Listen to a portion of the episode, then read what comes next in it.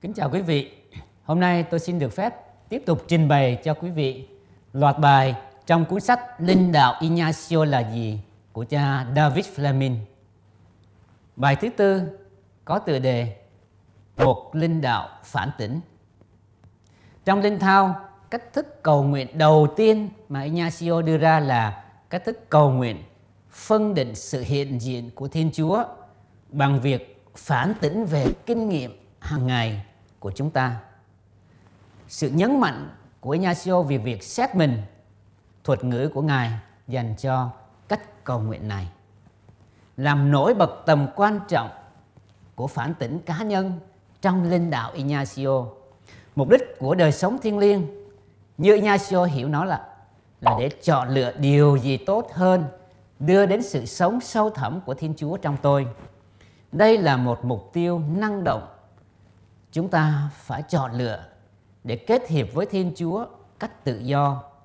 Điều này có nghĩa là hầu hết thời gian chúng ta phải kết hợp với Thiên Chúa qua công việc cách tích cực trong thế giới này. Cuộc sống tích cực này được đặt trên nền tảng của phản tỉnh. Linh đạo Ignacio dạy chúng ta phân định các dấu chỉ của Thiên Chúa trong chính kinh nghiệm của mình. Nó chỉ cho ta cách nhìn lại cuộc sống của mình, rảo qua trí nhớ để có thể thấy được cách thức Thiên Chúa đã và đang tương tác với chúng ta trong những năm vừa qua hay là trong hôm nay.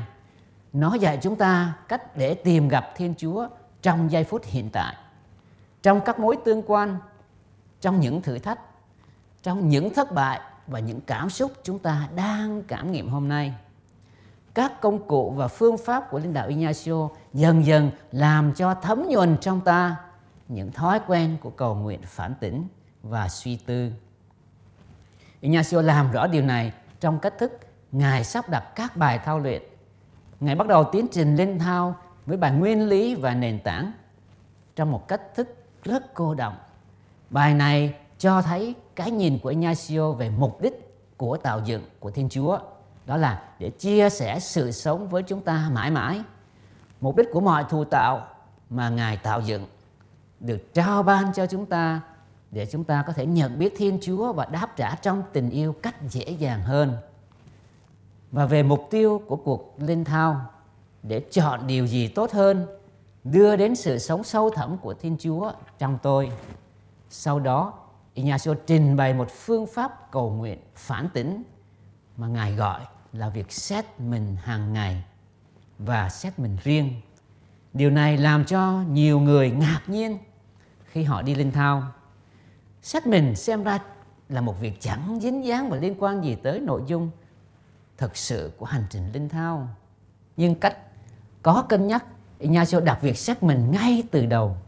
Việc xét mình là một công cụ không thể thiếu để nhận ra mục đích của linh thao, để khám phá sự hiện diện của Thiên Chúa và phân định ý muốn của Ngài, ngang qua một sự chú ý cẩn thận đến từ những chuyển động nội tâm tinh vi của thần khí Thiên Chúa. Nó là một điểm cốt lõi của cầu nguyện.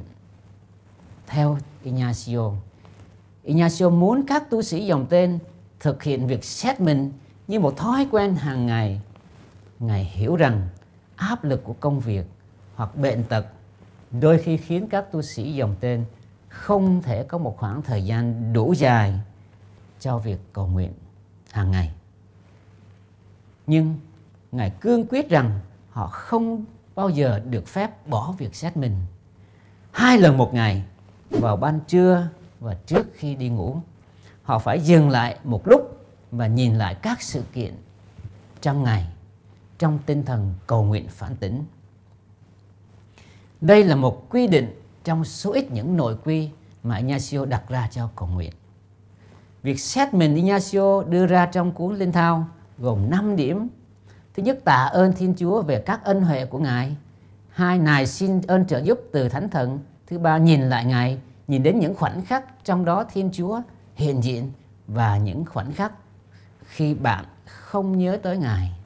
Thứ tư, diễn tả đau buồn cho tội lỗi và nài xin tình yêu chữa lành của Thiên Chúa. Cuối cùng, cầu nguyện xin ơn để sẵn lòng cách trọn vẹn hơn với Thiên Chúa đấng hết mực yêu mến bạn. Trong nhiều năm qua, các tu sĩ dòng tên và nhiều người khác đã phát triển một số phiên bản xét mình.